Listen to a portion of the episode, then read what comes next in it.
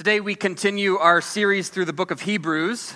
The basic message of Hebrews is that Jesus is better.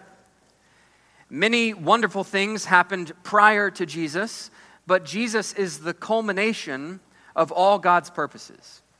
And the implication is that humanity has passed the point of no return, there's no going back.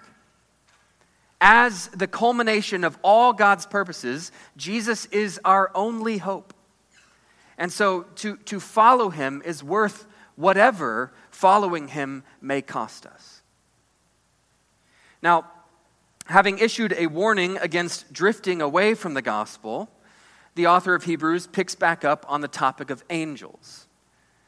Unlike the angels, Jesus is an uncreated being. Jesus is God. Chapter 1 was very clear about that. But chapter 2 presents us with an important development. It's not just that Jesus is superior to the angels in his divinity, it's that Jesus is superior to the angels in his humanity. Jesus is superior to the angels as a human being. And the proof of this is found in Psalm 8, which is quoted here. Hebrews chapter 2 verse 5. For it was not to angels that God subjected the world to come, of which we are speaking. It has been testified somewhere, what is man that you were mindful of him, or the son of man that you care for him? You made him for a little while lower than the angels, but you have crowned him with glory and honor, putting everything in subjection under his feet.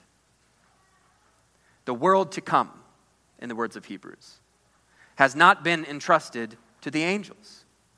The world to come has been entrusted to humanity. Humanity is destined to rule the world to come. We talked about this last year during our six weeks in Revelation, uh, but let's review. In the opening chapters of Genesis, God creates Adam and commissions him to exercise dominion over all creation. Adam is called by God to be a king, to serve as a king. From the very beginning, God intended for humanity to rule over creation. But of course, Adam failed. He forfeited the throne. And, and in a sense, the, the, the whole rest of the Bible is about finding a new Adam. It's about finding a worthy human being who can take back that throne. And that's what it means that God has made man for a little while lower than the angels. God made man lower than the angels, and yet he has given dominion to man, not to the angels. Man was made lower than the angels, but that was always meant to be a temporary arrangement. Again, the plan has always been for God to give the throne to a worthy human being. And Psalm 8 asks the question why? What are human beings? Why does God treat them in such a special way? Relative to the heavens, right? The, the moon and the stars, as it says in Psalm 8, humanity seems trivial, insignificant. So, why do humans enjoy such a privileged status before God? Well, there is a divine dignity at the heart of what it means to be human. We humans are the image of God in the earth. Often you'll, he- you'll hear people speculate on what that could possibly mean, what it means to be the image of God. Some people say it's, uh, it's due to our ability to reason. Others say it's our ability to speak. Others say it's our moral conscience. And others, others point to our creativity, our capacity for creativity. And to some extent, those are, all, those are probably all true. But first and foremost, the image of God is a reference to humanity's vocation, humanity's divine job description. I know we, we just talked about this, but it's worth repeating. From the very beginning, God intended for humanity to rule over creation. humanity has been gifted and tasked with the stewardship, the, the, the care, the maintenance, the growth, and the progress of all of creation. One way to summarize the Bible is, is to follow this, this image of God theme from Genesis to Revelation. Humanity is created, humanity is given dominion over that creation. But humanity fails to exercise that dominion faithfully. However, humanity can be restored to its original vocation. How? Through Christ, who becomes the truest of humans, the quintessential human, the final and total Adam. And, and there's a hint of this within Psalm 8 um, concerning the, the final and total Adam. The, the author of Hebrews picks up on it and he runs with it. When Psalm 8 refers to man or the Son of Man, the word is in the singular. So it, it doesn't seem to be talking about mankind as a whole, it seems to be talking about an individual. And the author of Hebrews takes this as a subtle reference to Jesus, as the true representative human being. The final and total Adam, the human being we've all been waiting for, the one who is finally worthy to take the throne. So, Psalm 8 asks the question what is humanity? And Hebrews answers the question Christ is humanity. Verse 8 now, in putting everything in subjection to him, he left nothing outside his control. At present, we do not yet see everything in subjection to him, but we do see him, who for a little while was made lower than the angels, namely Jesus, crowned with glory and honor because of the suffering of death, so that by the grace of God he might taste death for everyone. So, obviously, humanity has yet to fill has yet to fulfill our divine job description. Just look around. Look around the world. We do not yet see humanity exercising righteous dominion over all of creation. But what do we see? We see Jesus. We see the God man. We see the true human already on the throne we see Jesus exercising righteous dominion over all of creation. Having been made a little while lower than the angels, and having suffered and having tasted death for everyone, Jesus has already been crowned with the glory and the honor that the rest of humanity is destined for.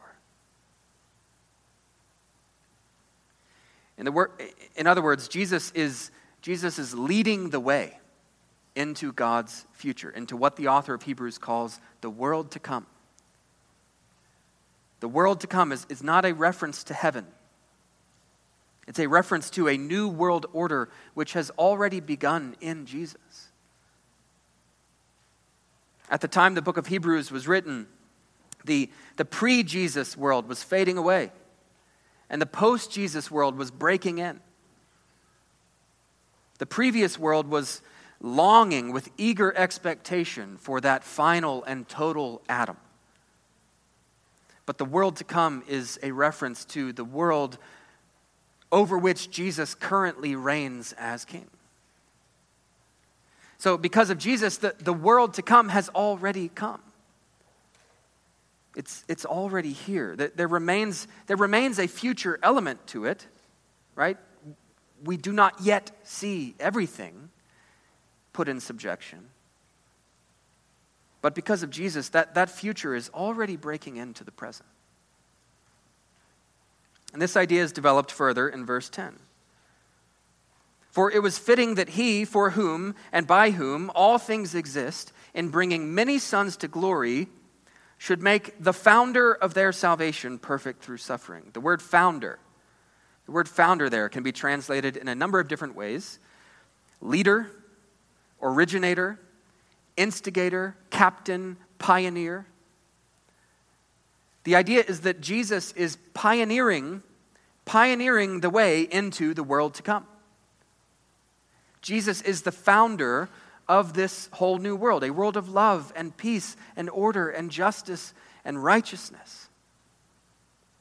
And as the true human, Jesus is, is clearing the path and he's paving the way so that we can follow him into that world.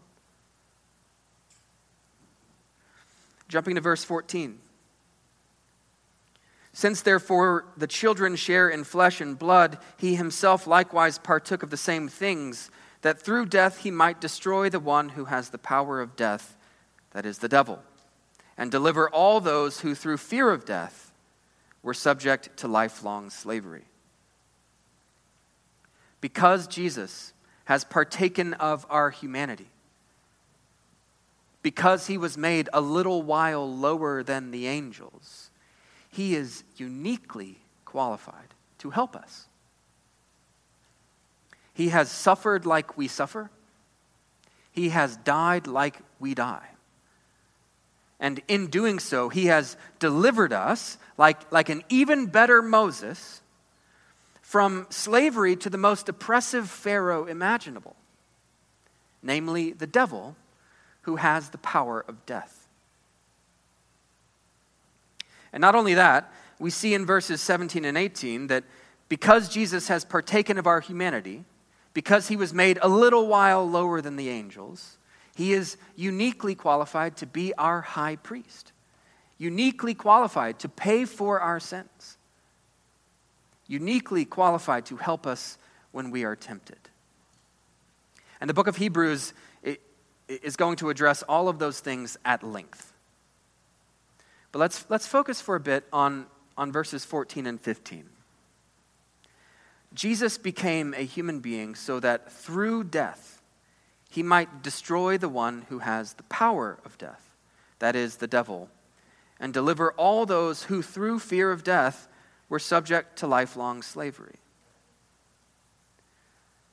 So, humanity was destined for dominion, destined to rule we were members of a royal family. We were children of royalty. But our royal family has fallen. Our royal family has been disgraced, enslaved to our enemies. But Jesus became one of us in order to liberate us. Because of Jesus, our, our royal family has been restored to its former glory we are once again destined for dominion. Now, think about that from the perspective of the original audience to whom these things were written. They were in danger of, of reverting back to pre Jesus Judaism. They were in danger of, of leaving the world to come, abandoning the good world that was breaking in, in favor of the old world, what was familiar to them. But the author of Hebrews is saying to, to return to a time pre Jesus would be insane. Because pre Jesus, the devil had dominion and the power of death. Who would want to live in that world? Jesus has dealt with death. Our greatest enemy no longer has dominion over us. So don't turn back. Better to take the threat of death, but without fear, than the fear of death and without hope. Better to take the threat of death without fear than the fear of death without hope. Don't turn back. To summarize, Jesus has gone before us as the captain and pioneer of our faith, of our salvation. He has paved the way for us to follow him into a whole new world. And he accomplished this by becoming like us in every way, by becoming a human being, by being made a little while lower than the angels. And because he is that suitable representative, he has restored humanity to its original vocation as the image of God. Our royal family has, has been restored to its former glory. We are once again destined for dominion. And although humanity is not currently living up to that potential, we do see the righteous reign of Jesus, the final and total Adam. So, why put forth the effort to become more like Jesus? Why put forth the effort? Because you are destined for dominion. You are a child of royalty, each of you. And as a child of royalty, you need to be preparing yourself for proper, righteous dominion. To rule well in the kingdom of God. You, cannot do with, without holiness, without humility, without wisdom and a sense of justice and righteousness and integrity.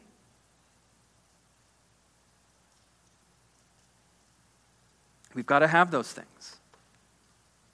Because God has granted to us, to, to each of us, allotted to each of us, a corner of his kingdom, a portion of his created order. Bosses and business owners exercise righteous dominion in the workplace. Work hard, be honest, love your coworkers and employees. That's dominion. Parents and grandparents exercise righteous dominion in the home. Set a godly example. Practice, practice strong yet gentle discipline. See to it that your children are growing in the wisdom and the knowledge of the Lord. That's dominion too. Homeowners, exercise righteous dominion in your neighborhood. Take care of your home. Mow your lawn. Take care of your neighbors. Be hospitable. Make your neighborhood a better place to live in. That's dominion. Children, you can exercise dominion too. Obey your parents. Help around the house. Keep your room clean. By being faithful with the little things, you are being prepared for much bigger things. Brothers and sisters, no, no, matter what your, no matter what your daily life looks like, whether work or home or school or, or whatever you spend your time doing, you are a child of royalty. You are destined for dominion.